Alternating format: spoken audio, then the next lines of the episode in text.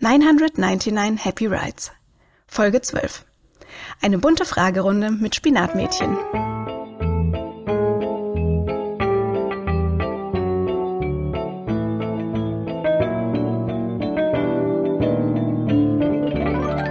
Hallo und herzlich willkommen, mein Name ist Jessica und heute gibt's eine ganz besondere Folge.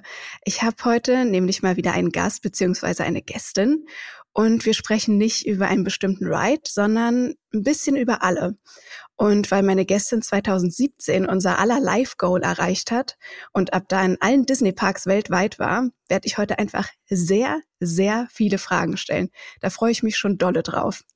Ähm, nun stelle ich euch meine Gesprächspartnerin für heute einmal ganz kurz vor. Ich will es noch ein bisschen spannend machen, deshalb sage ich die ganze Zeit noch nicht ihren Namen, was natürlich Quatsch ist, weil ihr wahrscheinlich alle lesen könnt und deshalb eh schon wisst, wer heute zu Gast ist. Aber egal, tun wir einfach mal so, als ob ihr es nicht wüsstet. Also, meine heutige Gästin betreibt seit zweitausendneun einen sehr erfolgreichen Disney-Blog. Ähm, wenn man zum Beispiel Tokyo Disneyland Tipps googelt, ist das erste Ergebnis ihr Blog. Seit zweitausendzwanzig hat sie ihren eigenen Podcast, in dem sie über alle möglichen Disney-Themen berichtet. Und ähm, Disneyland Paris war sie zum ersten Mal neunzehnhundertzweiundneunzig im Eröffnungsjahr, also absoluter Early Adopter. Sie ist unheimlich lieb und hat mir zweitausendzwanzig, als wir uns noch gar nicht kannten und ich ganz große Angst vor meiner ersten Tower of Terror Fahrt hatte, all meine Fragen bei Instagram beantwortet und mir Tipps gegeben, in welchem Aufzugsschacht das softeste Fahrprogramm läuft. Ähm, ihr wisst... Hat nichts gebracht, ich fand es trotzdem furchtbar. Aber egal, ich freue mich wahnsinnig doll, dass sie heute hier ist. Herzlich willkommen, Spinatmädchen Bianca. Hallo, schön, dass ich da sein darf. Ich freue mich wirklich sehr. Na klar, voll gerne. Ähm, ja, wie geht's dir denn? Geht's dir gut? Ja, mir geht's gut. Heute ist Samstag, mhm. Die Sonne scheint. Ich habe endlich mal wieder gut geschlafen, was wirklich super ist. Und ich darf mit dir heute podcasten und darauf freue ich mich wirklich schon sehr. Und nein, ich schleime jetzt nicht rum, sondern ich freue mich wirklich. Sehr schön. Ähm, ja, wir reden heute einfach so ein bisschen über Disney-Parks, warum wir die so gerne mögen. Und ähm, ich stelle dir ein paar Fragen zu Rides, die ich noch nicht kenne. Ich ähm, habe nämlich die Eigenschaft, ich bereite mich sehr gerne auf Rides vor. Also, weil ich habe immer viel Angst vor ähm, so wilderen Achterbahnen sozusagen. Mhm. Und ähm, dann bereite ich mich immer gerne drauf vor. Und obwohl ich äh, nicht geplant habe, demnächst nach Disney World zu fliegen, will ich trotzdem schon auf alles vorbereitet sein, falls es irgendwann doch mal passiert. Kann ich gut verstehen, vor allem, wenn man so ein Schisser ist. Und das ist auch völlig legitim, ne? Also vor allem ganz, ganz viel ist ja auch... Man hat ja auch irgendwie Respekt und Angst davor, wenn man noch nicht weiß, was einen erwartet, ne? Und klar weiß man, das ist Disney und da ist jetzt der Thrillgrad nicht so hoch mhm. wie jetzt, ich sag's jetzt mal, in einem Achterbahnpark wie Six Flags oder was anderem. Aber dennoch, äh, es ist ja schon ein bisschen Nervenkitzel, wenn man was fährt und weiß, oh Gott, ich, was, was erwartet da eine? Deswegen, ich kann das total verstehen. Bereitest du dich auch vor oder bist du eher so, dass du sagst, okay, ich äh, gehe da einfach rein und guck mal, was passiert? Also ich bin, ich bin nicht so der große Angsthase, mhm. äh, was, glaube ich, daran liegt, dass ich mit, äh, ich glaube, mit dreizehn ähm, eine absolute Rekordhalterachterbahn damals in Spanien gefahren bin, in äh, Portaventura. Mhm. Und das war meine erste große, richtige Achterbahn. Also nicht diese kleinen Familiensachen oder so, sondern wirklich äh, ähm, ein... hundertzwanzig Stundenkilometer, acht Looping, fünfzig oh Meter Gott. Hohes Ding, was zu was? Dem damaligen Zeitpunkt wirklich so eins der, der krassesten Sachen weltweit äh, galt. Mittlerweile hat sich das ja auch ein bisschen überholt, ne? Und versucht sich da ja auch immer äh, zu übertrümpfen, höher, höher, schneller, weiter und sowas. Mhm. Ähm, aber ich sag's mal so, seitdem ich die Bahn gefahren bin, war so, okay, jetzt kann ich gefühlt alles fahren. und, und deswegen habe ich auch nicht mehr, nicht so viel Angst und fahre viel, mhm. auch viel extremere Sachen. Und deswegen habe ich auch generell nicht so viel Angst vor dem, was es bei Disney gibt. Weil ich ganz genau weiß, Disney ist family-friendly mhm. und versucht da so viele Leute wie möglich zu inkludieren, dass so viele Leute wie möglich es auch dort fahren können. Und deswegen habe ich da auch nicht so Angst, aber äh, ich bereite mich trotzdem vor im Sinne von, wenn ich, äh, wenn ich mitbekomme, es gibt eine neue Attraktion, dann gibt es Leute, die wollen sich nicht spoilern lassen. Mhm. Und ich will alles Spoiler. Ich will wissen, wie das aussieht, worauf ich achten muss, wenn ich es dann wirklich mal fahren sollte. Und ich kann auch nicht so lange warten, weißt du, angenommen, keine Ahnung, Star Wars Rise of the Resistance hat eröffnet und ich wusste nicht, wann ich das äh, fahren werde. Mhm. Und da dachte ich mir, ich kann jetzt nicht ein, zwei Jahre lang äh, mit geschlossenen Augen durchs, durchs Internet gehen. Das, das ist ja ein Ding der Unmöglichkeit, weil man, wenn man bestimmten Disney-Parks-Accounts einfach folgt, ne? Und dementsprechend gucke ich das immer sofort, weil ich einfach wissen möchte, was erwartet mich, aber nicht so im Sinne von, oh, ich habe irgendwie Bammel, sondern ich will wissen, was da abgeht, damit ich ganz genau weiß, auf was ich achten muss. Ja, bei Rise of the Resistance, also da habe ich auch, weiß ich nicht, wie oft das On-Ride-Video vorher schon gesehen, bevor ich es dann wirklich gefahren bin. Also mhm. da kann ich es definitiv verstehen. Mhm. Ja, okay. Ähm, bevor wir loslegen, also ich will dir noch eine Podcast-Idee pitchen. Also für einen Podcast, oh. den du machen könntest, beziehungsweise den nur du machen könntest. Okay, schieß los. Also, ähm, hast du Psychologie studiert? Nein, habe ich nicht. Okay, das müsstest du dann vielleicht noch kurz nachholen, aber das macht ja nichts. Ja, geht ganz schnell. Psychologiestudium kann man so schnell mal innerhalb von ja, nebenbei, Fernstudium oder so, das geht schon. Also, die Idee ist, in jeder Podcast-Folge ähm, redest du jeweils anhand eines Disney-Charakters über eine psychische Erkrankung, zum Beispiel bei I A über Depression oder Belle aus Schön und das Biest, Stockholm-Syndrom, ähm, Ariel, pathologisches Horten oder so. Ähm, und der Name des Podcasts ist, und deshalb kannst tatsächlich nur du den machen, Burnout und Bianca. Wie bist du denn da drauf gekommen? Oh mein Gott. Also ich, also ich hatte als allererstes dieses Burnout und Bianca im Kopf, weil irgendwie habe ich irgendwas mit Bernhard und Bianca gelesen und dann hat das mein Kopf irgendwie so gemacht und dann hat sich das verselbstständigt. Ja. Bernhard und Bianca, das ist, das ist wirklich äh, fantastisch. Äh, die Idee lasse ich mir mal durch den Kopf gehen. Sehr gut. Vielleicht fällt dir auch was anderes ein, wo du kein Psychologie studieren musst, aber ähm, den Titel schenke ich dir schon mal. Das ist richtig gut, richtig gut. So, ähm, häufig fange ich damit an, dass ich ähm, ein paar News aus den aus den Disney-Parks berichte sozusagen und äh, nochmal einen kleinen Recap zur letzten Folge mache. Mm, hast du spontan irgendwelche News aus den Disney-Parks? Wenn nicht, ist überhaupt nicht so schlimm, aber vielleicht hast du ja irgendwas, was jetzt äh, gerade neu ist. Na, oder angekündigt wurde. Ja, angekündigt wurde. Ähm, da war ja gestern ähm, in Texas ist ja jedes Jahr die South by Southwest. Das ist ja so ein riesengroßes, Gott, was ist es denn alles? Es ist irgendwie Filmfestival, es ist Tech-Festival, irgendwie ein riesengroßes Zusammentreffen aus sehr vielen unterschiedlichen Branchen mhm. und ähm, das ist auch sehr, sehr spannend oftmals für technische Innovationen und da hatte tatsächlich Disney Parks ein ähm, eigenes Panel mhm. dieses Mal, was sie sonst auch äh, noch nicht hatten und haben dort paar Techn- äh, technologische Innovationen vorgestellt, unter anderem eben auch einen ja, Roboter, der sehr stark nach Judy Hopps aussah, mhm. ähm, wo du ganz genau weißt, okay, das wird definitiv ein Meet and Greet oder ähm, quasi so ein bisschen Streetmosphere in Shanghai Disneyland, weil die kriegen ja eben den den Zootopia-Bereich demnächst. Und äh, das war super spannend zu sehen, weil man einfach äh, Judy Hopps als als Roboter gesehen hat, wie sie eigenständig fährt, also zumindest eine Silhouette von ihr.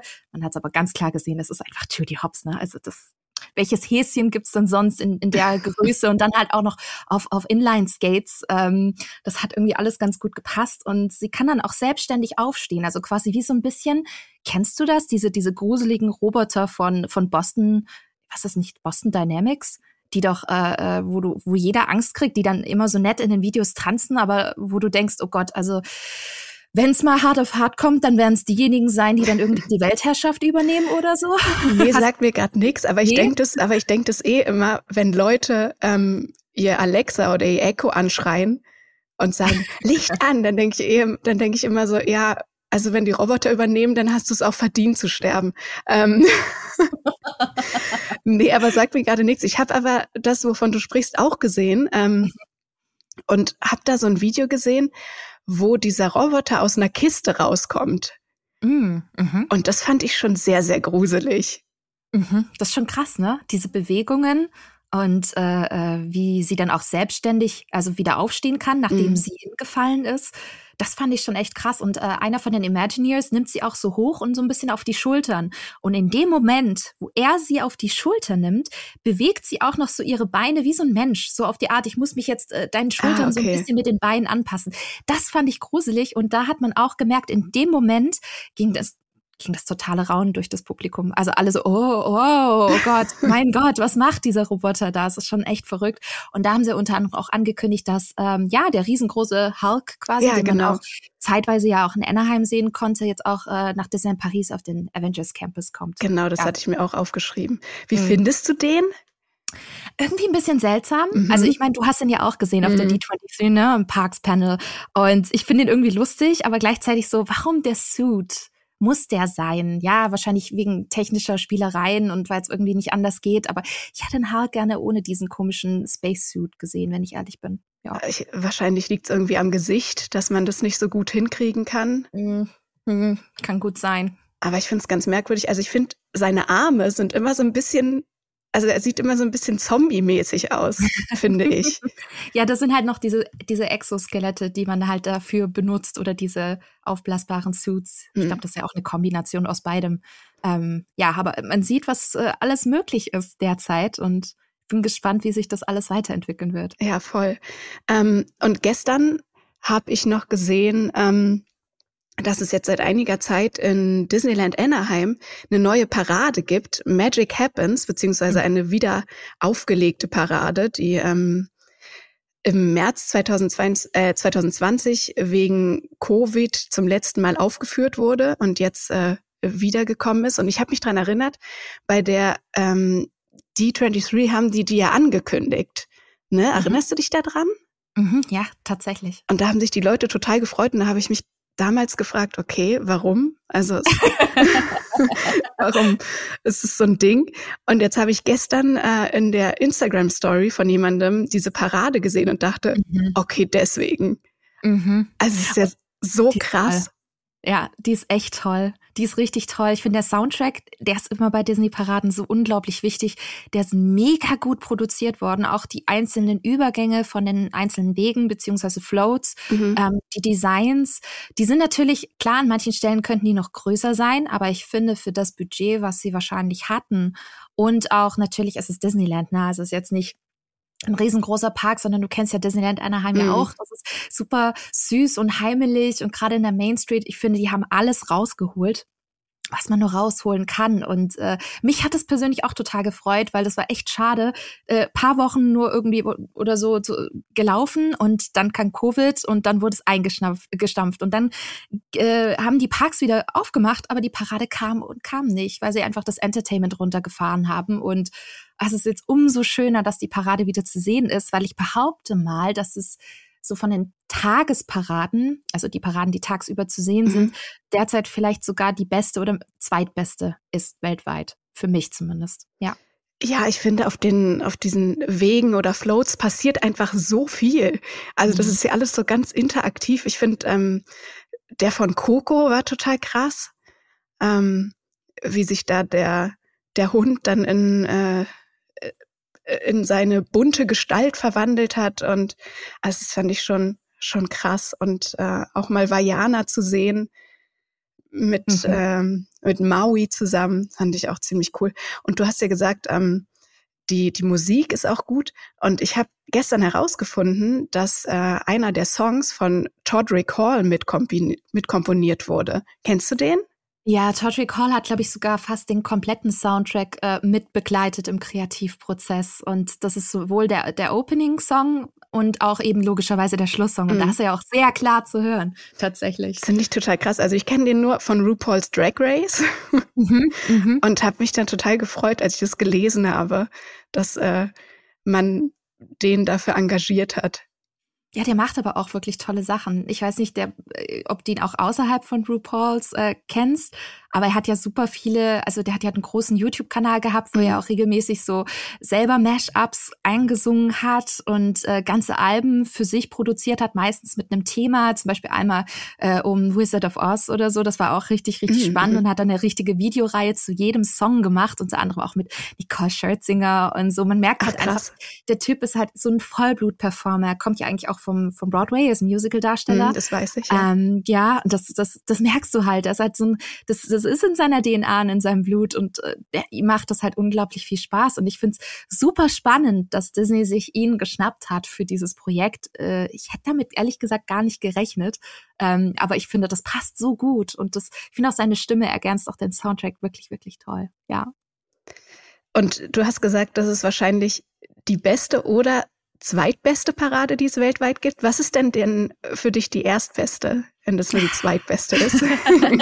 Derzeit noch Dreaming Up in äh, Tokyo Disneyland, ganz klar. Also zumindest mhm. auch vor ein paar Jahren. Das, derzeit ist es eine, also dieselbe Version, nur ohne Tänzerinnen und Tänzer, was super schade ist, weil ich finde, gerade mit dem, mit dem ganzen Ensemble erwacht eigentlich diese diese ganze tolle Parade zum Leben. Aber für mich ist tatsächlich echt Dreaming Up die beste, weil der Soundtrack ist klasse, die Floats sind unglaublich kreativ und aufwendig, echt groß und ähm, wundervolle Kostüme, genialer Soundtrack. Also Tokio ist auch dafür bekannt, quasi schon seit eh und je, dass sie die besten Paraden haben. Und das haben sie auch. Aber Dreaming Up wird jetzt demnächst eingestellt, weil die feiern jetzt fiftieth Anniversary. Und immer zum fünfunddreißigsten, vierzigsten, fünfundvierzigsten, also alle fünf Jahre kriegen mhm. die quasi eine neue Parade, normalerweise. Und jetzt kriegen sie auch eine neue Parade. Und ich bin gespannt, ob die so gut sein wird, wie die, wie die letzte, wie Dreaming Up. Ich bin noch ein bisschen skeptisch, aber ich bin offen für, für Neues. Okay, und dann hast du die letztens bestimmt auch gesehen, oder? Die Parade? Ja, natürlich, natürlich. Also bei den letzten, bei den letzten äh, Besuchen schon, also beim letzten Besuch zwanzig neunzehn, mhm. habe ich sie, glaube ich, drei, vier Mal gesehen, weil ich sie so geliebt habe. Und diesmal habe ich sie auch wieder gesehen. Ein, zwei Mal, genau. Und warum haben die keine TänzerInnen im Moment? Wegen Covid noch? Als genau. Sicherheit? Ah, okay. Genau, richtig. Die haben noch einige Maßnahmen, also dort herrscht zumindest jetzt bis zum, heute ist der elfte, bis zum dreizehnten ist ja da jetzt noch Ma- Maskenpflicht gewesen oder mhm. besser gesagt immer noch. Ähm, und die haben da immer noch einige Sicherheitsmaßnahmen, weil halt im Land, in Japan, da auch eben die Sicherheitsmaßnahmen zum Teil noch bestehen.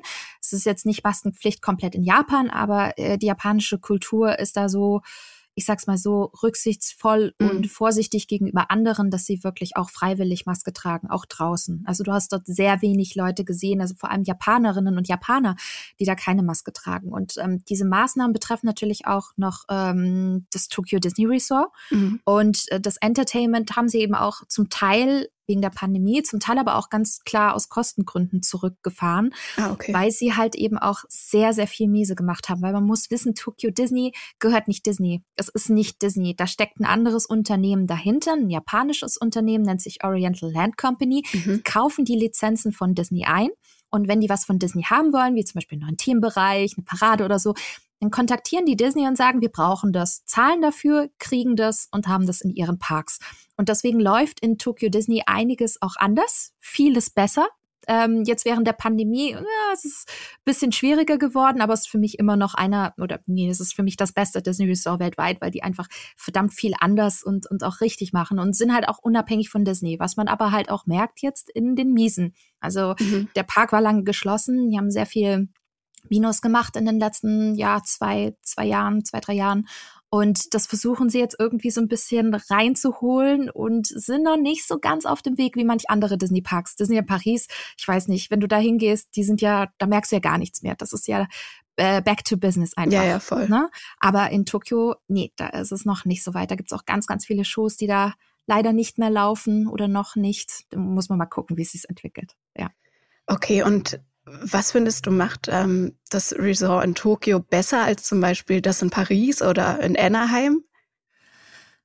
Ich glaube, man rechnet mal alles zusammen und dann kommt man auf so einem Gesamtscore. Ähm, wenn man sich mal die Disney Resorts anguckt, was macht denn eigentlich ein Disney Resort aus? Oder was, was, macht, was bereichert denn deinen Besuch? Und das sind zum einen die Attraktionen, zum anderen die Shows, zum anderen das Essen, ähm, wie sauber ist es, wie, was kannst du da alles erleben, wie die sieht Cast das alles Member, aus? Definitiv. Die Cast-Member, genau. Und wenn du das alles, diese, diese Details und Bereiche mal zusammenzählst und denen mal so ein bisschen Wertungen vergibst und das pro, pro Resort machst, dann kommt Tokyo Disney da auf eine extrem hohe Wertung, weil die Castmember toll sind. Das Publikum ist sehr, sehr nett, weil die Japanerinnen und Japaner sind einfach sehr relaxed und ähm, eigentlich oh, im Vergleich zu den Europäern und, und Amerikanern einfach äh, ja ein Völkchen, wo man echt Spaß hat, weil jeder auch Disney von denen sehr zelebriert und gleichzeitig auch alles so entspannt sind. Und du fühlt sich da gar nicht so gestresst wie zum Beispiel in den Parks bei uns, wo man schon ein bisschen merkt, gerade durch die ganzen Familien, mhm. aber auch durch die unterschiedlichen Kulturen hier in Europa, aber auch in den U S A, da fand ich es zum Beispiel die letzten Male auch irgendwie ein bisschen anstrengender als sonst. Das hast du in Japan nicht, weil alle schlendern ruhig durch den Park. Ach, da gibt's eine Warteschlange, geht zwei Stunden, egal. Ich stelle mich ganz in Ruhe an und, und meckere nicht drüber, sondern das gehört halt einfach dazu. Das ist Teil der japanischen Kultur. Und dann hast du halt noch Weltklasse-Parks, unter anderem halt Tokyo Disney Sea, der für mich der schönste und, und auch beste Themenpark ist weltweit. Also ich glaube nicht nur Disney Park. Und da stimmt einfach so viel. Und du fühlst dich dort einfach gut, du fühlst dich wohl. Es ist für mich, ist trotz jetzt sogar der Einschränkungen ähm, durch die Pandemie, immer noch der, der beste oder die besten Disney Parks, die man weltweit haben kann. Und ähm, das ist echt ein, ein Unterschied, äh, weil es halt einfach kulturell, aber auch in puncto Sauberkeit, Qualität, äh, Freundlichkeit der Castmember, aber auch Maintenance, ganz wichtiges Thema. Wie werden denn die Attraktionen gepflegt und gewartet? Mhm. Ich würde mal behaupten, in Tokio werden die so gut gepflegt wie sonst nirgendwo. Dort funktioniert jeder einzelne Animatronic, was du nicht überall behaupten kannst tatsächlich bei Disney. Nicht mal in den U S A, im Gegenteil. Also da hatte ich schon Splash Mountain in einem Zustand erlebt, wo ich mir dachte, what? Also ich meine, klar, dass es nicht zumachen, weil jetzt ist ja auch die der der große Overhaul zu zu der Tiana-Attraktion ja auch da, aber mhm. das ist das ist schon ein Unterschied und das macht für mich Tokio einfach zur zur absoluten Nummer eins, wo ich immer und immer wieder hin möchte. Also wenn ich die Wahl hätte, jemand fragt mich, hey, Bianca, willst du nach Walt Disney World oder willst du nach Tokio? Brauche nicht eine Sekunde überlegen, ich weiß, wohin ich gehe.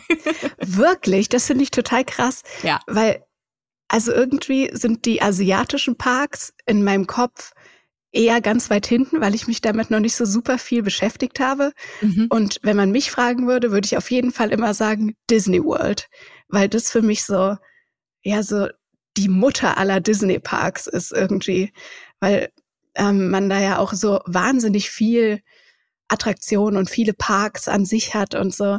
Deswegen würde das eher bei mir immer als allererstes kommen. Aber ähm, ja, wenn du sagst, ich soll dann lieber nach Tokio, falls mich mal jemand fragt, dann äh, sage ich doch lieber das. Also ich meine, das ist Geschmackssache. Ich glaube, ich glaube, Florida ist halt für viele hier, vor allem aus Deutschland, relativ einfach, weil man kommt dann einfach hin, mhm. man weiß ungefähr, was man zahlt, ne, wobei auch da die Preise massiv gestiegen sind, was für mich übrigens auch ein sehr großer Minuspunkt mittlerweile für die U S-Parks ist. Mhm. Äh, Tokio ist da deutlich günstiger, ähm, was ich auch dort wieder gemerkt habe, wo ich mir dachte, allein deswegen würde ich sehr gerne immer jedes Mal eigentlich eher nach Japan äh, gehen wollen und nicht in die U S A. Mhm. Ähm, aber ich, ich verstehe das, weil es halt einfach so ein, dieses Urlaubskonzept bei Disney World ja so krass ist, ne? Du gehst da hin und du hast da ein Hotel mit einer riesengroßen Poollandschaft, du hast tolle Temperaturen, meistens zumindest, mhm. und auch tolles Wetter über das ganze Jahr hinweg. Ähm, du kannst viel über die Parks hinaus machen. Ähm, du hast da wirklich, äh, man hat es ja früher zu, zu Walt Disney World The Vacation Kingdom gesagt. Und ich finde, da ist schon was dran, weil das ist halt wirklich, es ist Urlaub, wenn du dorthin gehst. Das ist in den anderen Parks nicht so stark der Fall. Und deswegen verstehe ich auch so ein bisschen dieses, oh Gott, Disney World ist so das Beste und Tollste oder so. Oder im, im Sinne von, ich möchte da immer und immer wieder hin, mhm. weil du einfach dort Urlaub machen kannst. Also so richtig Urlaub. Und äh, du hast da Palmen, schöne Sonnenuntergänge und sowas. Das macht sehr, sehr viel aus. Und deswegen äh, verstehe ich das auch voll und ganz. Und ich war früher auch zeitweise totaler Disney World-Fan. Aber seit zwanzig siebzehn hat sich das bei mir ein bisschen geändert. Okay. War Tokio der letzte Park, in dem du warst? Also als du ähm, da deine große... deine große Bucketlist abgearbeitet hast, war Tokio das letzte auf deiner Liste? Ja, tatsächlich. Ah, tatsächlich. Okay. Ja, eigentlich nicht geplant. Ähm, aber wie es halt manchmal so ist mit der Planung, kamen dann doch Hongkong und Shanghai davor. Mhm. Und ich habe mir dann einfach gesagt, ich ich habe schon, ich hab schon die Ahnung, dass Tok mir, Tokio mir am besten gefällt. Und das war dann so, save the best for last. Das Beste kommt zum Schluss und genau so war es dann letztendlich auch. Okay, cool. Ähm, ja, jetzt sind wir ja schon voll drin. Ich wollte eigentlich noch kurz über was anderes reden. Egal, ja, schieß wir- los.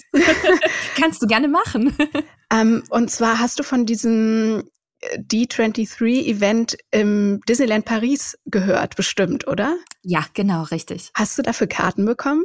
Nein, äh, ich habe mich aber auch nicht bemüht, muss ah, ich okay. sagen. Ich habe mich nicht dafür bemüht. Also ich bin D dreiundzwanzig-Mitglied, aber ich dachte nur so, ja, das ist, sieht nach einem echt schicken Programm aus, mhm. aber brauche ich das? Und dann habe ich halt gehört, dass es nach einer Minute weg war. Mhm. Ähm, das ist äh, noch krasser als die äh, D dreiundzwanzig, diese, diese Premium-Tickets äh, für die Expo. Mhm. Da waren die nach sechs oder drei Minuten ausverkauft. Krass. Und äh, ja, vor allem, du musst Glück haben, weil das ist so ein bisschen dieses Queue-System von der D dreiundzwanzig. Ähm, entweder kriegst du einen guten Platz in der Queue oder nicht. Das gilt nicht nach dem First-Come-First-Serve-Prinzip, mhm. sondern entweder hast du Glück und du kriegst einen äh, Platz ganz vorne in der Schlange, in der digitalen Schlange oder halt nicht. Das ist schon ein Glücksspiel, also ja. Und deswegen, ich dachte mir nur so, ja, kann man machen, aber äh, habe ich mich jetzt nicht drum bemüht? Hast du dich drum bemüht? Nee, also ich habe äh, nur in der letzten Podcast-Folge davon erzählt und habe gesagt, oh, das klingt alles so cool. Da gab es aber noch nicht all die Informationen, die es dann ähm, zum Kartenverkauf gab. Und da dachte mhm. ich noch, es ist ein bisschen anders. Ich dachte, das ist ähm, nur ein Tag und da wusste ich auch noch nicht, dass man Ratatouille nach der Schließung mit einem Imagineer durchlaufen kann. Also das war so für mich, okay, das will ich unbedingt. Mhm. Ähm, und da wusste ich auch noch nicht, wie viel das kosten wird. Mhm. Und dann habe ich aber gesehen, okay, sechshundert Dollar. Und ist, also ich glaube, vielleicht ist es ein okayer Preis für das, was man bekommt. Ja. Mhm. Aber trotzdem kommt da ja noch ähm, Anreise und Übernachtung und sowas mhm. hinzu. Und dann dachte ich, oh, es ist, ich glaube, das ist mir zu viel. Und dann habe ich mich tatsächlich auch nicht bemüht, ähm, mhm. Tickets zu kriegen, weil ich dachte, also ich habe mit ähm, Alex von Disney gesprochen, ich weiß nicht, ob du die kennst, mhm. Mhm. und habe sie gefragt, wie sieht's denn aus, wie viele Tickets gibt's denn da? Und sie hat mir keine äh, konkrete Zahl genannt, durfte sie wahrscheinlich nicht, hat aber gesagt, es ist wahnsinnig limitiert. Mhm. Und dann dachte ich schon, okay, wird bestimmt in einer Minute ausverkauft sein. Und ähm, dann habe ich immer mit einer Hörerin, Hannah, auf Instagram hin und her geschrieben, bevor der Kartenvorverkauf losging. Und wir haben immer gesagt, na, machen wir es? Ach, wir wissen es nicht, wir würden so gern, aber... Mm. Und dann äh, haben wir uns beide dann doch dagegen entschieden und haben es dann nicht gemacht. Ja, aber ich finde es irgendwie ganz cool, äh, mit einem Imagineer durch Ratatouille zu laufen und sich alles erklären zu lassen. Das ist schon, das ist schon das Einzige, was ich richtig, richtig krass fand an dieser, an dieser ganzen Geschichte. Ja, das ist absolut. Also ich glaube auch, das war so mein, mein Highlight. Mhm. Und ich meine, die ganzen Essenssachen, die kriegst du ja auch so, ne? Also ja, ja. Bei uns ist Disneyland Paris um die Ecke, weswegen ich schon auch glaube, dass äh, genau dieses Event so ein bisschen auch trotzdem auf die Amerikanerinnen und Amerikaner mhm. getargetet wurde, ähm, die dann halt mal rüberkommen äh, nach Disneyland Paris.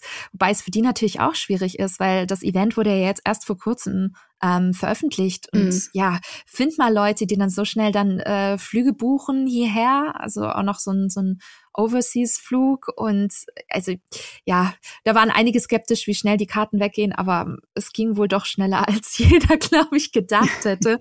Also von daher, ich glaube, wenn man sich's durchrechnet, weil da war ja auch unglaublich viel zu essen ja dabei und das waren ja auch alles gute Lokale. Mhm. Ich glaube, wenn man das durchrechnet, ist das gar nicht mal so schlecht, weil du echt exklusive Sachen bekommst, aber es ist halt ein Tagesticket mit drin. Für mich wird es sich eigentlich gar nicht so lohnen, mhm. weil ich eine Jahreskarte habe.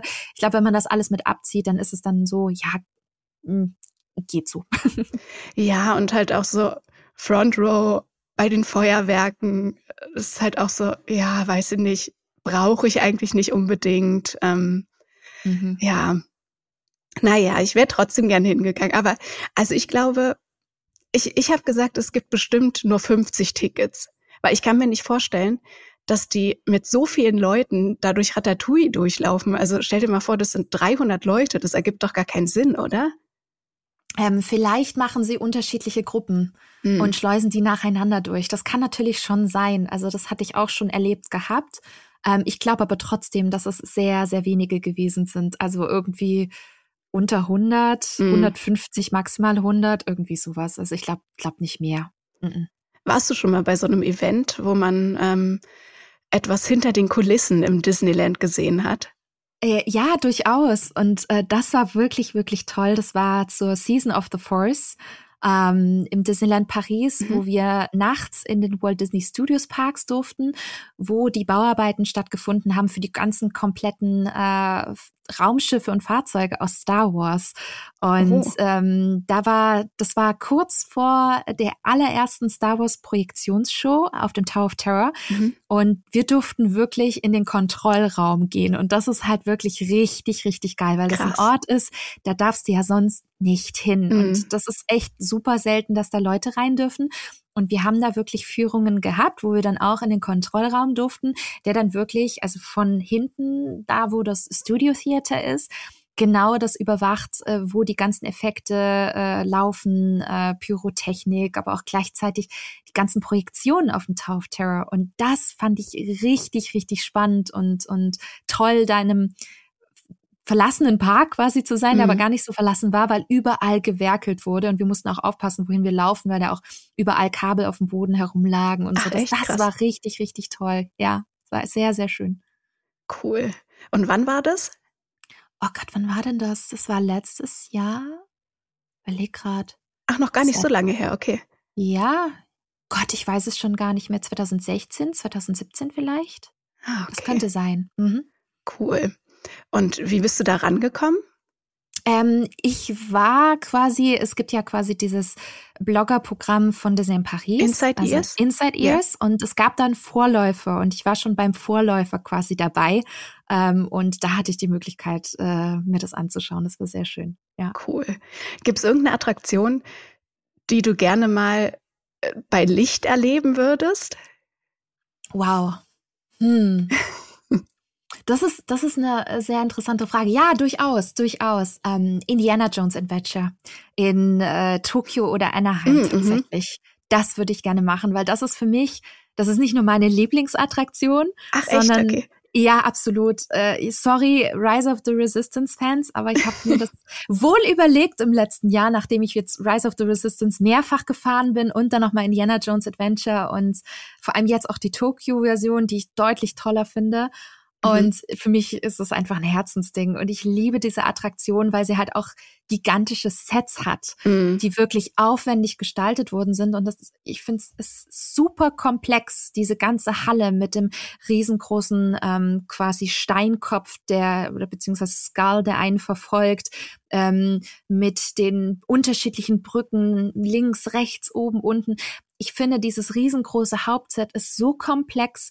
Ich würde das so gerne mal bei Licht sehen, mhm. so gerne. Und ich habe mir so oft auch so ein, so ein hundertundeins gewünscht, also quasi, wenn du da stecken bleibst und evakuiert werden musst und dann gehen ja die Lichter an und dann sieht oh, man das. Das ist sowieso immer mein Traum. Oh, das ist richtig, richtig toll.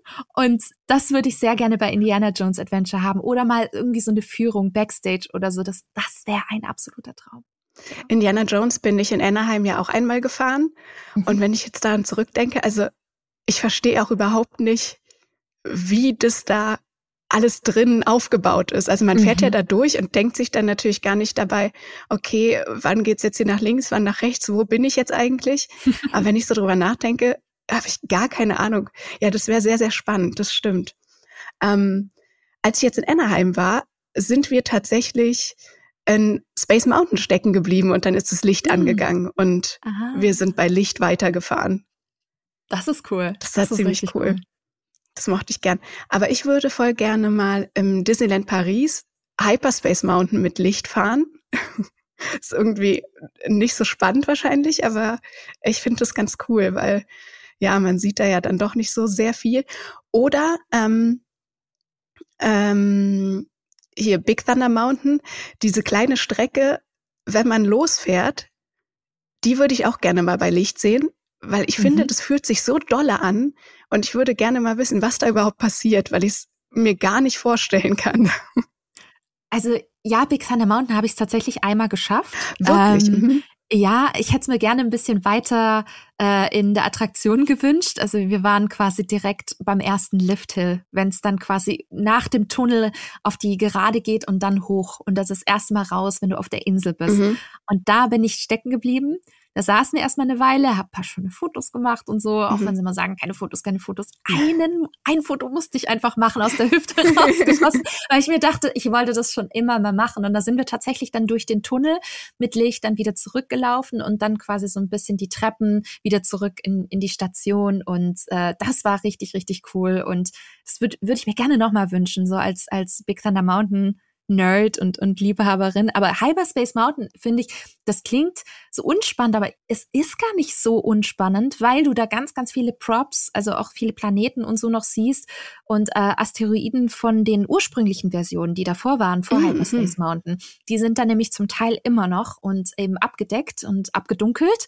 Und ich glaube, wenn eben ja das Licht an ist, dann siehst du einiges noch von früher, was ich echt ganz, ganz cool finde. Ja, ja ich kenne ja Hyperspace Mountain nur als Star Wars Achterbahn, also ich kenne ja mhm. die alte Variante gar nicht. Mhm. Deswegen wäre das, glaube ich, noch spannender für mich. Das Absolut. Ich, das finde ich schon ganz cool. Ähm, und Indiana Jones ist deine allerliebste Attraktion. Hast du eine Top drei? Ach, das ist schwierig, es ist schwierig. Und die wechselt leider auch ein bisschen. Also ich habe immer gedacht, ich kann mich so äh, festlegen, aber ich kann es doch nicht, habe ich gemerkt. Also ich liebe auch Flight of Passage, also den, den Avatar-Ride in Walt Disney World. Mhm. Ähm, ich weiß nicht, bist du den schon mal gefahren? Ja, nee, oder? Ich war noch nie in Disney World. Mhm. Ah, du warst noch nie dort. Da gibt's einen ganz, ganz tollen Simulator. Und wenn man Simulator sagt, vor allem hier in Europa oder in Deutschland, dann denkt man halt wirklich an diese, diese kleinen Kisten, ne? Wo man mhm. in vier, fünf Reihen drin sitzt und äh, fährt da so ein bisschen. Und eine der besseren Kisten, sag ich mal, ist jetzt Star Tours. Das ist wirklich ein sehr guter, klassischer Flugsimulator. Mhm. Und ähm, Flight of Passage ist halt wirklich so dieses zwei oder vielleicht drei Punkt null sogar, weil du hast einen einzelnen Platz und das sieht halt aus wie so eine Art, als ob du auf einem Motorrad sitzt, mhm. so ein bisschen. Und vor dir, aber das siehst du noch nicht, wenn du einsteckst. Achtung, Spoiler, also jeder, jemand, der jetzt nichts wissen möchte, am besten jetzt ganz kurz muten und ein paar Sekunden weiter äh, vorspulen.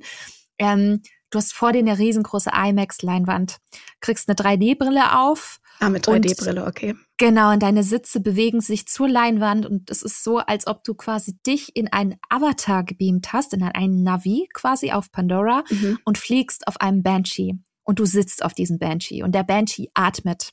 Und du oh, spürst wirklich? Das zwischen deinen Beinen. Es ist krass. Wirklich krass. Also die Illusion ist perfekt mit äh, Wassereffekten, mit äh, Geruchseffekten, so wie zum Beispiel bei Soarin. Das kennst du ja bestimmt auch. Ja, ja, genau. Das, also so wie Voletarium oder... Äh, so wie Soarin, würde ich mal sagen. Voletarium ist so ein bisschen, ja... Wunderpunkt, Wunderpunkt. Aber ja, quasi Soarin ist das bessere Voletarium und Flight of Passage ist quasi die Soarin-Weiterentwicklung, nur mit mehr Thrill und Bewegungen, weil du hast tatsächlich auch Drops innen drin, so kleinere Ach, wirklich? Drops. Okay, krass. Du hast auch kleinere Drops und das macht es halt auch so besonders, dieses Fahrerlebnis oder beziehungsweise Flugerlebnisse, du fliegst ja und der Film ist auch wirklich wunderschön designt, also auch von von Veta, von von den V F X-Leuten, die ja eben Avatar gemacht haben, aber auch zum Beispiel Herr Ringe und so, das mhm. ist, ja, ist ja da die ber- berühmte Schmiede aus Neuseeland und die haben wirklich echt exzellente Arbeit geleistet. Also den finde ich ganz, ganz, ganz toll, weil ich finde das Erlebnis, auch der Film, es gibt eine Szene, da kriege ich feuchte Augen und das passiert mir nicht so oft bei Disney in der Attraktion, aber dort muss ich jedes Mal weinen. Das ist echt schlimm. Die Kombination aus dem Soundtrack und dem, was du siehst, das ist super berührend, das geht zum Teil richtig ins Herz. Mhm. Und dadurch, dass es so emotional ist, habe ich gesagt, okay, das, das gehört schon auf jeden Fall zu, zu meinen liebsten Attraktionen da draußen. Aber sonst, Gott, was ist auf der drei? Also es klingt auf jeden Fall so, als ob ich die ganze Zeit weinen müsste, weil ich bin sehr emotional, was sowas betrifft. Ich ähm, muss sogar vielleicht auch bei Voletarium am Anfang, naja, ähm, ich mag einfach Naturaufnahmen und irgendwie berührt mich das immer und deswegen... Also ja. Wenn dich das berührt, dann äh, Packung Taschentücher oder ein Taschentuch irgendwie bereithalten bei Flight of Passage, sonst weinst du deine drei D-Brille voll. Ah, okay. Mhm. Mhm. Und musstest du da auch vier Stunden für anstehen? Ich weiß, als Max Nein. mal dort war, ist er es leider nicht gefahren, weil die Anstehzeit vier Stunden oder so war.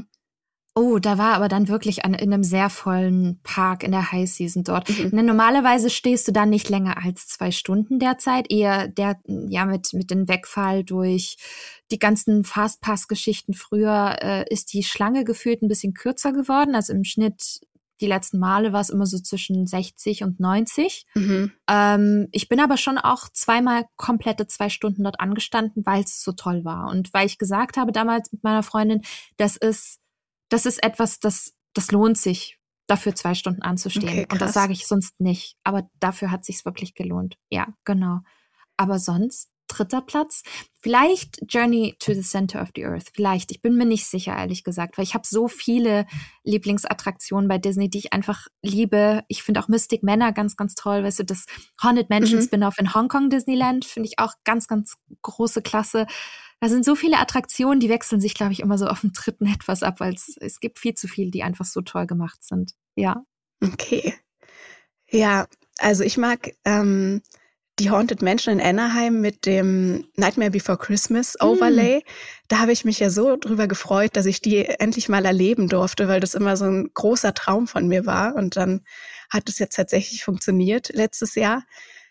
Oh, das fand ich total toll. Also das ist so... Obwohl ich weiß, dass es Rise of the Resistance gibt und das äh, wahrscheinlich nicht gerechtfertigt ist, wenn ich das sage. Aber diese Attraktion ist trotzdem noch für mich vor Rise of the Resistance, weil es, mhm. keine Ahnung, ich kann es gar nicht so richtig sagen, warum, aber es ist, berührt mich irgendwie mehr und ich finde es irgendwie krasser. Mhm. Ähm, bist du auch Nightmare Before Christmas Fan? Ja. Ja, okay, gut. Das, das ist ja klar. Guck, bei mir ist es mit Indiana Jones ja genauso. Ich liebe ja auch Indiana Jones so sehr mhm. und bin damit aufgewachsen. Es hat für mich einfach so eine emotionale Bedeutung. Mhm. Und deswegen würde ich auch Indiana Jones jederzeit über Rise of the Resistance einfach mhm. stellen, weil da mehr Emotionen rüberkommt. Und deswegen, ich kann dich voll verstehen. Ich kann es richtig verstehen. Magst du lieber Star Wars oder Marvel? Oh, das ist gemein. Das ist richtig gemein. Kann ich gar nicht sagen. Ich finde, es kommt immer auf die Produktion an. Wenn mhm. ich jetzt zum Beispiel im Film- oder Serienbereich schaue, gibt es bei Star Wars Sachen, die ich toll finde, aber auch nicht so toll. Und genau dasselbe gibt es auch bei Marvel. Deswegen, ich würde sagen, beide haben ihren gleichberechtigten Platz in meinem Herzen. Okay, na gut, gut rausgeredet. Und bei dir? Ähm, ich glaube wahrscheinlich eher Marvel. Mhm. Also ich mag beides gerne. Aber es gibt so ein paar Charaktere im Marvel-Universum, für die mein Herz höher schlägt als für Charaktere im Star mhm. Wars-Universum. Mhm. Also zum Beispiel Scarlet Witch, die ich vergöttere. Mhm, die ist toll. ähm, ja, deswegen glaube ich, würde ich mich eher für Marvel entscheiden. Wie okay. findest du denn den Avengers Campus? Bist du damit zufrieden? Mhm. In Paris? In Paris, mhm. oh, ähm, also in, pa- ich glaube, da muss man ein bisschen ausholen, weil ich finde das Konzept Avengers Campus eigentlich ganz cool, aber ich hätte mir, oder ich frage mich immer noch bis heute, ob ich mir dann nicht etwas anderes in puncto Konzept gewünscht hätte, mhm. weil der erste kam ja nach Anaheim, danach wurde in Paris adaptiert und mir persönlich gefällt der Campus in Paris tatsächlich besser als der in Anaheim, weil ich mag... weiß ich nicht, das Layout dort irgendwie nicht so sehr. Und man merkt halt, da war vorher was anderes an der Stelle. Bei Paris zwar auch, aber ich finde, in Paris ist irgendwie, es ist übersichtlicher und ich fühle mich da auch ein bisschen wohler tatsächlich. Aber ähm, ich habe so ein bisschen ein Problem, glaube ich, mit dem, mit dem Konzept an sich. Weil, und auch die Umsetzung. Also ich bin eher so, ich mag thematisierende, weiß ich, Thematisierungsschlachten, sagen wir es mal so. Ich mag es, wenn es so super detailliert alles äh, herausgearbeitet wurden, äh, herausgearbeitet. Ja, wie Galaxy's Edge. Ja, genau sowas. Ich finde Galaxy's Edge ist ein Meisterwerk. Oder Cars Land zum Beispiel. Das ist auch mhm. große Klasse in äh, Disneys California Adventure. Ich liebe genau solche Themenbereiche, weil man dann so viel entdecken kann. Die Atmosphäre ist so besonders. Du kannst dich da Stunden drin verlieren. Auch bei Universal genauso. Die ganzen Harry Potter Themenbereiche mhm. oder eben auch jetzt Super Nintendo World. Das sind echt geile, immersive, wie man es ja so schön sagt, ähm, Themenbereiche. Du bist drin und du bist drin. Na, also es gibt nichts anderes mehr. Es gibt keine Probleme. Es gibt keine Außenwelt. Du bist Teil von dieser Welt. Und genau das, äh, finde ich, zeichnet einen sehr guten Themenbereich aus. Und das hast du beim Avengers Campus halt nicht, weil du da noch sehr in der Realität bist, mhm. was ich auch verstehen kann. Ich verstehe das Konzept dahinter. Mir persönlich aber, ich glaube, mir hätte was anderes gefallen, wenn es ums Thema Marvel geht, ja. Und wie findest du die Rides in Paris? In Paris, ja gut, äh, Flight Force gehöre ich halt zu denjenigen, die halt dann auch sagen, ey, also da, da hätte man sicherlich innen drin noch paar äh, noch noch paar Effekte mehr reinpacken können tatsächlich oder die ein oder andere Leinwand. Ich finde das relativ düster, aber aber die haben ja jetzt für Frühling angekündigt, dass sie da noch irgendwas machen werden. Lichter, haben sie bislang gesagt. Ach so, also ich, okay. ich weiß nicht, ob man halt nur mit mit äh, mit Light Effects arbeiten könnte. Ich glaube schon, dass es hier und da sicherlich auch nochmal äh, ein Screen benötigt. Mm, aber ja, wer weiß, vielleicht ist es ja inkludiert. Man weiß es nicht. Deswegen jetzt mal abwarten. Aber so, wie es aktuell ist, finde ich es nur ganz okay. Da mhm. hat mir der Rock'n'Roller Coaster fast ein bisschen besser vorher gefallen. Ich finde aber die Queue richtig toll. Ich finde auch den Iron Man mm. Animatronic richtig, richtig klasse. Ich finde, da hat man, da hat man echt äh, sich super bemüht und das ist super cool gemacht. Aber mein Favorite ist ja, und ich bin ja auch eine kleine Zockerin, ähm, ist Spider-Man Web Adventures beziehungsweise Web Slingers. Das lieb ich so sehr und das ist, bin in kürzester Zeit in meine Top drei oder Top zwei in Disneyland Paris gewandert, weil es einfach so viel Spaß macht. Also ich weiß nicht, wie es dir geht, aber ich, keine Ahnung, das könnte ich äh, mehrfach hintereinander fahren. Ich würde immer wieder was Neues entdecken und klar sind deine Arme danach ja, richtig wollte gerade sagen. Aber musst du halt dafür trainieren, ne? Ich trainiere, um ins Disneyland zu gehen. Sehr gut.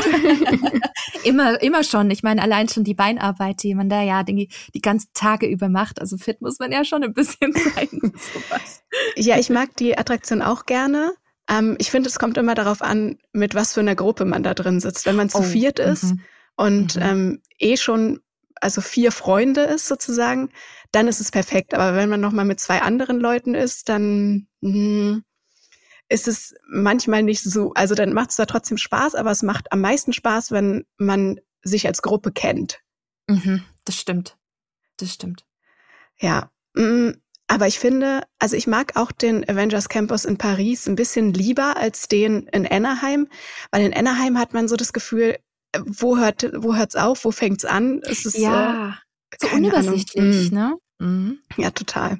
Mhm. Ähm, aber was würdest du denn sagen, woher kommt denn deine Liebe zu Disney-Parks überhaupt? Also ich glaube, ich fand als Kind Freizeitparks schon immer super spannend und fand ich immer faszinierend. Ich weiß nicht, äh, mir hat's mit Spielplätzen halt angefangen, ne? Also ist ja quasi so die erste Mini-Version eines Freizeitparks, wenn mhm. man es mal äh, äh, genauer betrachtet. Und dann war ich, glaube ich, als ich klein war, ich überlege gerade, Holiday Park, Trips Drill, Europa Park, also schon in relativ jungen Jahren und habe dann gemerkt, oh, das gefällt mir richtig gut, das macht richtig viel Spaß. Und ich war damals schon Disney-Fan, weil ich eben mit Disney aufgewachsen mhm. bin und mit den ganzen Filmen und so. Und äh, damals hast du halt eben noch den Disney-Club im A R D geguckt. Mhm. Und da wurde dir natürlich auch immer wieder gezeigt, dass du Disney auch in echt erleben kannst. Und da gab es dann halt wirklich Bilder aus Walt Disney World und dann eben logischerweise auch die Baustellenbilder aus Disneyland Paris. Und das war für mich so, wow, die bauen in Europa, in Paris, ein Disneyland mit einem Disney-Schloss. Und ich saß immer davor vorm Fernseher mit offenem Mund und, und meine Mama hat's gesehen. Die hat gesagt, oh Gott, also da müssen wir hin. So wie das, so wie das Kind auf den, auf den Fernseher schaut, da müssen wir auf jeden Fall hin. Und so ist es dann letztendlich auch gekommen. Ähm, da waren wir dann halt auch im, im Eröffnungsjahr dort. Und das war, das war wirklich ein sehr prägendes Erlebnis. Es war super voll, super stressig, das weiß ich noch. Es war super heiß, ähm, weil wir im Juli da waren. Mhm. Aber gleichzeitig auch so wundervoll. Und es gibt so eine, so, so, man redet ja heutzutage immer so von Core Memories, mhm. ne? So diese Kernerinnerungen, die so irgendwas bei einem auslösen und, und hängen bleiben. Und das war bei mir das Feuerwerk zum Schluss, was eben damals noch ein großes war, bevor sich die ganzen Anwohner beschwert haben und es quasi keine großen pyrotechnischen Effekte mehr gab. Ähm, und die Main Street Electrical Parade damals, die Originale. Ah ja, genau. Mhm. Und ich stand auf der Main Street und ich habe diese Lichter gesehen, diese bunten Wegen und danach das Feuerwerk und das hat in mir wirklich was ausgelöst, wo ich mir dachte, ja, das finde ich toll. Das finde ich richtig, richtig toll, was hier zu sehen ist. Und ich glaube, das war für mich der Moment, wo ich, wo ich eigentlich Disney Parks Fan geworden bin. Glaube ich zumindest. Ja. Wie alt warst du, zweiundneunzig? Ähm, ich war sechs Jahre alt. Ah ja, okay. Ja. Nee, fünf. Fünf war ich, ja, fast sechs. Cool. Und seid ihr dann, als du Kind warst, öfter in Disney-Parks gefahren oder dann erst, als du selber entscheiden konntest? Wir waren tatsächlich, glaube ich, ein, zwei Jahre später ähm, nochmals äh, bei Disney und dann hatte ich eine ganz lange Pause tatsächlich und ich glaube, die war fast, fast zehn Jahre, neun oder zehn Jahre, wo ich nicht in Disney-Parks war, weil wir einfach anders Urlaub gemacht haben. Mhm. Das hat sich halt nicht ergeben. Ich wollte aber trotzdem immer wieder hin und habe immer wieder beobachtet, ähm, wie sich Disneyland Paris entwickelt. Weißt du, jedes Mal ins, Reisebüros, äh, ins Reisebüro gegangen und mir den Katalog geholt und alles dir angeschaut und so. Das habe ich schon gemacht, aber es hat sich irgendwie nie ergeben. Und dann war ich, glaube ich, zweitausendzwei und zweitausenddrei das erste Mal wieder dort und das war für mich so, ach klasse, ach so sieht das alles wieder aus und habe das ein bisschen aufgefrischt und dann hatte ich tatsächlich auch nochmal eine größere Pause und so richtig los ging es dann wieder, wann war das, zweitausendneun? Genau, zweitausendneun war ich dann wieder da und dann fing das richtig an. Ab da war ich dann jedes Jahr, mehrmals im Jahr, relativ häufig im Jahr und bin jetzt quasi genau an dem Punkt, wo ich jetzt bin, ähm, seit jetzt, ja, dreizehn Jahren oder so. Glaube ich, ja. Mhm. Krass. Mhm. Ja, ich wollte auch immer äh, nach Disneyland und dann nach Disney World, als ich auch Kind war schon. Also ich bin ja zweiundneunzig geboren, deswegen ähm, ja, gehörte Disneyland schon immer zu meiner Welt sozusagen. ähm, aber ich dachte, das ist immer das Allerteuerste, was es überhaupt gibt, weil ich kannte niemanden, mhm. der das mal gemacht hat. Und ich dachte, Disneyland ist das Allerteuerste. Mein Vater war dann in Disney World, kurz nachdem sich meine Eltern getrennt haben mit seiner damaligen Freundin. Mhm. Und da war ich natürlich sehr, sehr neidisch und habe dann auch gesagt, ich will das auch. Und dann hat er gesagt, nee, nee, das ist leider zu teuer. Das geht nur, wenn deine Mutter äh, erlaubt, dass ich keinen Unterhalt mehr zahlen muss. Und nett auch. Aber, naja, und dann dachte ich halt, okay, das ist alles wahnsinnig teuer. Das kann sich eigentlich kein normaler Mensch leisten. Und so habe ich ähm, dann bis, ich glaube, zwanzig zwanzig sogar gedacht. Ach was. Weil da war ich ja dann zum allerersten Mal im Disneyland Paris und habe gemerkt, Ach, okay, was? Ist schon teuer, aber man kann es sich auch irgendwie leisten. Mhm. Und mhm. Ähm, ja, da hat es dann bei mir angefangen. Das ist lustig, dass du das sagst, weil bei mir war das eher die Distanz als Kind. Mhm. Ich hatte immer das Gefühl, oh Gott, da werde ich nie in meinem Leben hinkommen. Ja, das, das ist stimmt. So weit weg. Paris, du, du hast überhaupt kein Gefühl für Distanzen auch. Und auch äh, Walt Disney World, ich saß da und ich dachte mir, nee, das wär, nee, da wirst du niemals hinkommen. Das wird so ein Traum bleiben von dir, den du dir niemals erfüllen kannst. Und jetzt, ich meine, wie oft war ich jetzt schon in Disney Paris? Wie oft ich schon, schon in Walt Disney World? Bestimmt auch sechs, sieben Mal schon bislang. Ähm, das, ja, wenn man zurückblickt, schmunzelt man natürlich. Aber ich glaube, als Kind hat man einfach nicht dieses Gefühl für zum einen Geld und äh, mhm. weiß ich nicht, wie viel kostet das? Und zum anderen natürlich auch für die Dis- Distanz und wie weit muss man dafür reisen? Und das, das ist dann immer so unerreichbar. Finde ich, war es zumindest für mich damals. Ja. Aber genau so fühlt sich für mich Tokio tatsächlich an. Und bis letztes Jahr hat sich auch ähm, die U S A für mich genauso angefühlt. Also ich hatte bis letztes mhm. Jahr, bis letztes Jahr September nicht mal einen Reisepass. Ah. Weil, weiß ich nicht, irgendwie war das alles so weit weg und ich habe auch wahnsinnige Angst vorm Fliegen. Es war ganz, ganz schlimm. Mhm. Mhm. Auf dem, auf dem Flug nach, nach Anaheim habe ich auch einmal ganz doll geweint, weil es Turbulenzen gab und ich dachte, okay, jetzt sterben mhm. wir alle. Mhm. Ach Mann. Ähm, ja, und deswegen ist Tokio auf jeden Fall für mich immer noch beinahe unerreichbar. Aber ich glaube, ich glaube, man kann es so ein bisschen, äh, ja, man kann es etwas relativieren, indem man sich, also zumindest habe ich das für mich immer gemerkt, es wird greifbarer, wenn man sich damit beschäftigt. Mhm. Also nicht nur mit den Parks, sondern auch, weißt du, wie komme ich dahin? Mhm. Wie viel kostet das? Ähm, wie komme ich von Deutschland mit welchen Flugzeugen dahin? Wie lang ist die Flugzeit? Was muss ich dort beachten? Weißt du, genau solche Dinge. Und je mehr du dich einliest, zumindest ging es mir so, dass du greifbarer wirst und dass du machbarer wirst. So war es zum Beispiel bei mir auch mit Shanghai und Hongkong, wo ich auch echt große Berührungsängste bei, mhm. bei China und bei Shanghai hatte. Also eben heute immer noch.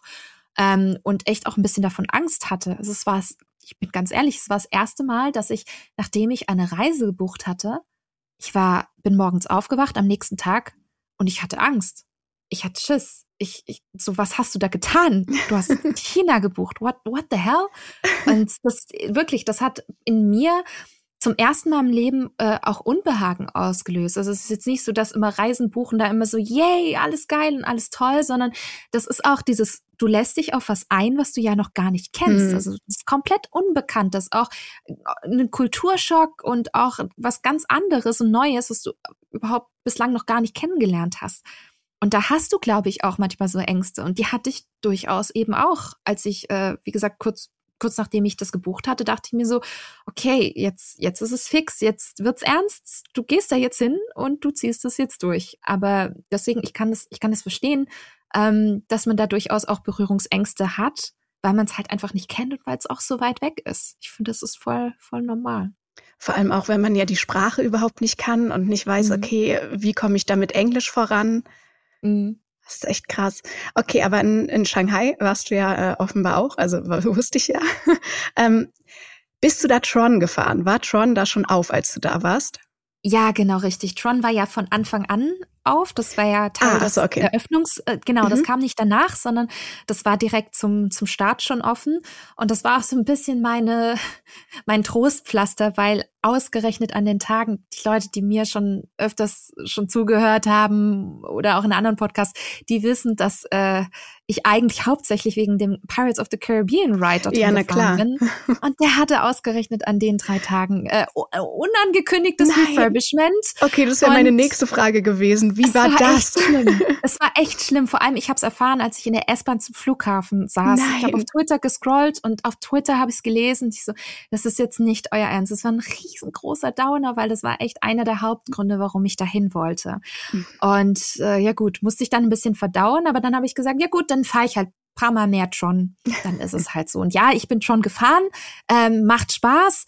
Es ist aber, ähm, und ich glaube, das merken jetzt die, die ganzen äh, amerikanischen Disney-Fans jetzt, ähm, der Hype in den letzten Jahren war viel größer, als die Achterbahn es eigentlich ist. Ah, okay. Also die ist viel zu kurz. Die ist viel zu kurz. Die hat ist cool gemacht. Ich finde, der Launch ist schick und ähm, der Outdoor-Part und sobald es in die Halle geht, ist es nur noch ganz cool und ganz nett, und aber viel zu kurz.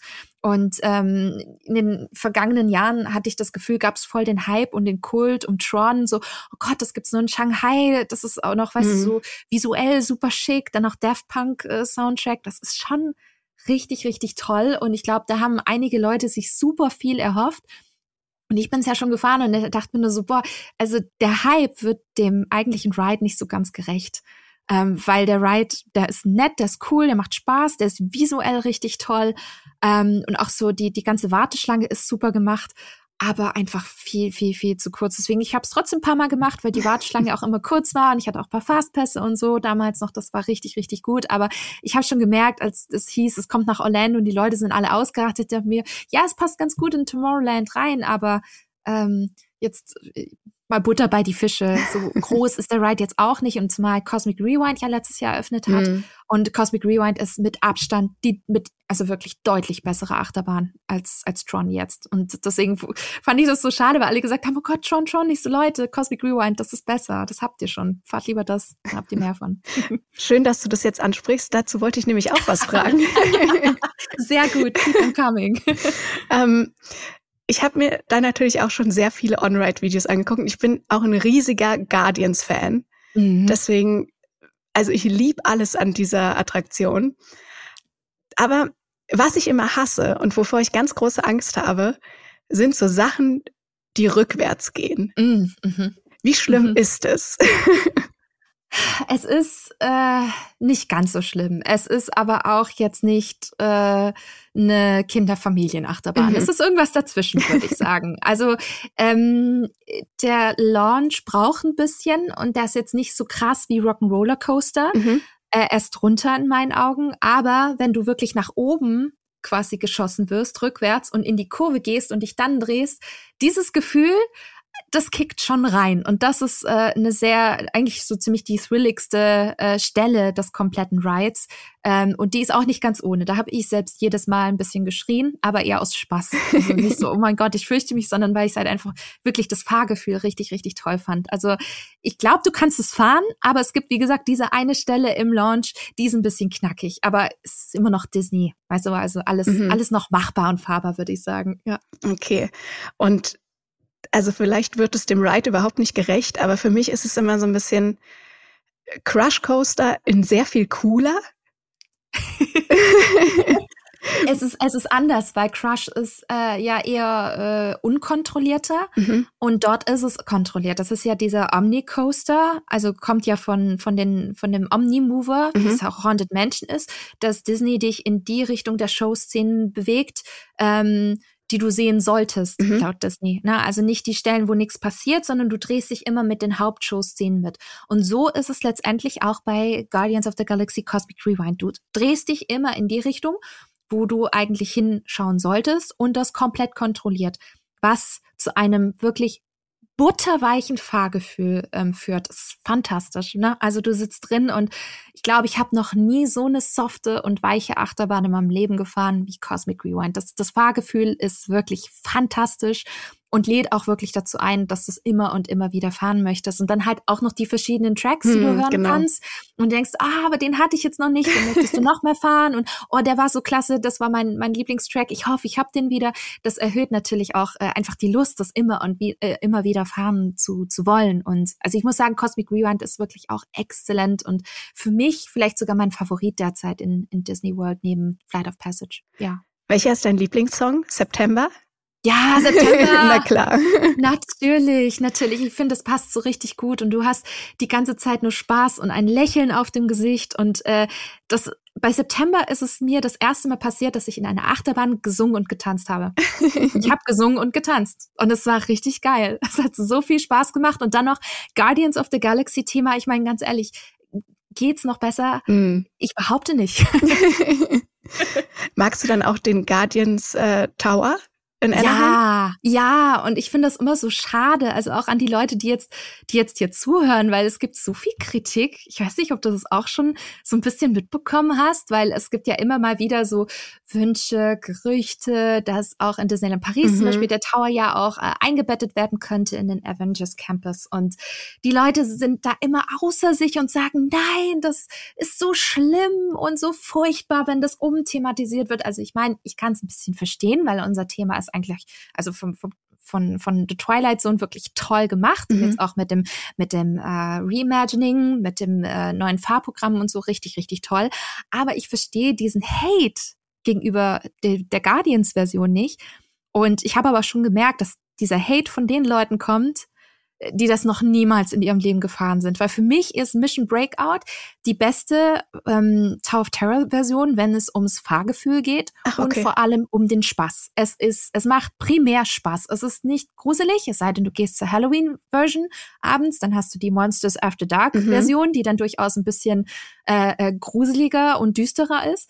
Ähm, aber ich finde, dadurch, dass du auch unterschiedliche Songs hast dort, die alle dann auch samt richtig Spaß machen und auch dieses ganze Fahrerlebnis viel, viel positiver machen als jetzt dieses creepy, eerie äh, Gefühl jetzt beim beim Tower of Terror. Ähm, das macht für mich wirklich Mission Breakout einfach aus und gehört mit Paris zusammen für mich zu den besten weltweit. Und da muss ich echt sagen, liebe Leute, meckert nicht. Ja, der sieht von außen nicht so geil aus, verstehe ich. Aber nachts hat der richtig tolle Light-Effekte. Und das Fahrgefühl und der Spaß ist einfach nicht zu unterschätzen. Also für mich fantastisch. Kann von mir aus auch gerne nach Paris kommen. Ähm, da gehöre ich wirklich zu den Leuten, die die sich da eher freuen würden. Mhm. Mhm. Aber du hast es doch auch schon gemacht, ne? Ähm, also. Nein. Ich war da, okay. bin mit angestanden und dann habe ich gesagt, okay. Chicken Exit. Ja. Fair also, enough. Also ja, keine Ahnung. Ich hätte es schon super gerne gemacht, einmal einfach, um es mal erlebt zu haben. Und ich finde es auch ein bisschen schade, dass ich es nicht gemacht habe, aber ich weiß wirklich, wie unwohl ich mich mit diesem Gefühl mhm. fühle. Mhm. Also wenn es die ganze Zeit nur hochgeschossen wird und dann langsam runter, das wäre okay. Das würde ich dann machen. Aber dieses Gefühl von Fallen, Das mhm. bereitet mir so großes Unbehagen, mhm. dass ich, mhm. ähm, ja, dass ich schon beinahe eine Panikattacke kriege, wenn ich dann nur in, im Anstehbereich bin und, und äh, merke, okay, gleich geht's in den, in den Aufzug rein. Also es ist, das geht leider überhaupt nicht. Das ist ein bisschen schade. Aber ich habe den Anstehbereich gesehen und die Pre-Show natürlich. Sehr gut. Und ähm, das hat mir schon gezeigt, dass es einfach ein Wahnsinns-Ride ist. Und ja, also ich fände es überhaupt nicht schlimm, wenn die das in Paris so machen würden. Ich glaube, ich das auch würde nicht. Auch ganz gut, also es ist ja direkt neben dem Avengers Campus, deswegen würde es sich ganz gut einfügen. Weiß ich nicht, ich glaube, ich fände es ganz cool.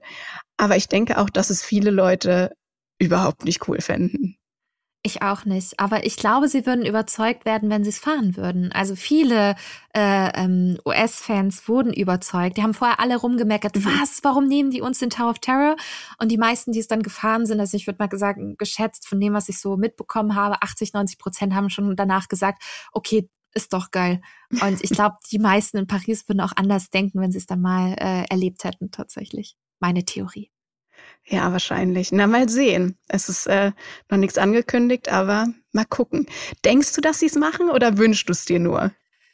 Ah, also es gab ja ich, ich, wirklich in den letzten Jahren so viele Gerüchte und Hinweise. Ähm, ich würde mal sagen, sag niemals nie. Ich glaube aber, dass derzeit die Pläne einfach anders aussehen. Weißt du, sie haben Arendelle, was jetzt mhm. gerade entsteht. Sie haben jetzt Themenbereich Nummer drei. Mit fetten Fragezeichen, ob das jetzt wirklich Star Wars wird, mm. ob sie es Mando thematis- äh, thematisieren, ob sie äh, jetzt doch dann Pandora vielleicht vorziehen oder vielleicht auch Zootopia bekommen. Ich glaube, da haben wir sehr, sehr viele Möglichkeiten, wie dieser Bereich aussieht. Und ich würde mich wundern, wenn sie jetzt plötzlich sagen würden, ach komm, jetzt machen wir halt den Tower of Terror auch noch. Mhm. Da geht's ja um Geld. Das Geld haben sie jetzt erstmal in andere Projekte investiert. Deswegen, also ich meine, sag niemals nie, aber ich glaube nicht, dass es äh, so schnell kommen wird, wenn überhaupt, ja. Glaubst du noch daran, dass äh, Disneyland Paris einen Star Wars Teil bekommt? Es gibt Hinweise, die dafür sprechen, aber Hinweise auch, die dagegen sprechen. Hm. Deswegen, ich, ich, ich selber habe ein riesengroßes Fragezeichen. Ich würde es mir wünschen. Mhm. Ich würde es mir wünschen, weil ich glaube, es würde hier wunderbar reinpassen. Und ich glaube auch, dass sich Disney in puncto Star Wars jetzt auch, wenn man sich anguckt, wie äh, beliebt und, und äh, keine Ahnung, ja, wie, wie groß jetzt auch wieder Mandalorian ist mhm. und, und auch Andor. Du hast einfach gemerkt, die Leute lieben eben auch weiterhin Star Wars oder auch zum Beispiel äh, ähm, hier Mando zusammen mit Grogu jetzt auch im Park, wie lang die Warteschlange ist, um die beiden zu treffen als Charakter und in Animatronic. Ich finde, es zeigt schon, dass Star Wars extrem beliebt ist, nach wie vor. Mhm. Das auch pushen können und sollten, weil, ich bin ehrlich, Universal lauert schon im und Universal wird kommen. Und wenn Universal kommt, können wir froh sein, weil das setzt ein bisschen Disney unter Druck, dass sie auch in den europäischen Markt etwas mehr investieren sollten. Und ich glaube, gerade im Star Wars-Themenbereich wäre da sehr, sehr gut, um sich zu positionieren gegenüber den ganzen Sachen, die halt Universal im Petto hat, wie jetzt Harry Potter mhm. oder eben Nintendo oder lauter so Geschichten, Pokémon ja auch. Und ich glaube, deswegen braucht es sowas wie Star Wars auch in Disneyland Paris in größer, ähm, weil ich glaube, wir sind einfach die richtige Zielgruppe dafür hier in Europa. Viele Star Wars-Fans, die Leute lieben es und die Leute lieben Mando. Also ja, ich hoffe, er kommt. Mhm. Ich verstehe überhaupt nicht, warum man in Disneyland Paris nicht sowieso viel mehr mit dem Mando-Thema macht. Also jetzt ähm, den Charakter, das ist cool, aber auch nur für, wie lange ist der da? Ein Monat oder so? Nicht mal, zwei Wochen. Also, also drei, vier Tage wird es schon wieder weg sein. Aber ich, ich hoffe, dass es nur eine Testphase ist, wenn ich ehrlich bin. Mhm. Und ich verstehe auch überhaupt nicht, warum sie bei Star Tours nicht endlich mal eine Mando-Storyline mit reinpacken. Ja, vielleicht arbeiten sie ja schon dran. Man weiß es ja nicht. Also ich... Ich muss man absehen, weil ich glaube, wenn, dann würden sie es wahrscheinlich eben weltweit reinpacken, mhm. in alle Star-Tours-Versionen. Äh, äh, mhm. Also nicht nur Disneyland Paris. Vielleicht arbeiten sie auch schon dran, man weiß es nicht, weil Mandalorian ja auch echt ein Riesenerfolg ist und die Leute lieben es. Und ich weiß nicht, wie es dir geht, aber ich habe das Gefühl, durch Mandalorian sind ganz viele Leute zu Star Wars auch gekommen, die vorher mit Star Wars nicht viel anfangen konnten. Allein schon wegen Grogu und dem, weiß ich nicht, Cuteness-Effekt und alle finden es super süß und niedlich. Ich, zum Beispiel eine meiner besten Freundinnen auch, die liebt Mandalorian, obwohl sie überhaupt kein Star Wars-Fan ist. Mhm. Und äh, deswegen, ich gebe dir recht, also wieso nicht Mandalorian ein bisschen in den Parks ausbauen? Also I'm, I'm in. Also bei mir ist es genauso. Ich ähm, habe vorher die ganzen Star Wars Filme gesehen und hatte das auch alles schon auf dem Schirm, habe mich aber nie so wirklich als Fan bezeichnet. Und jetzt seit Mando bin ich wirklich richtig Fan geworden. Also das mhm. ist definitiv ein Door-Opener für nicht nur mich, sondern ich glaube für ganz, ganz viele Leute gewesen. Mhm. Mhm. Naja, okay, ähm, ich würde sagen, wir neigen uns so langsam dem Ende zu. Eine Sache habe ich aber noch. Okay. Stell dir vor, du wärst Imagineer und ähm, dürftest jetzt so ein bisschen Blue Sky-mäßig oh rumfantasieren, was du für einen Ride bauen dürftest. Was wäre das? Wow. Alles ist möglich. Wow. Wow.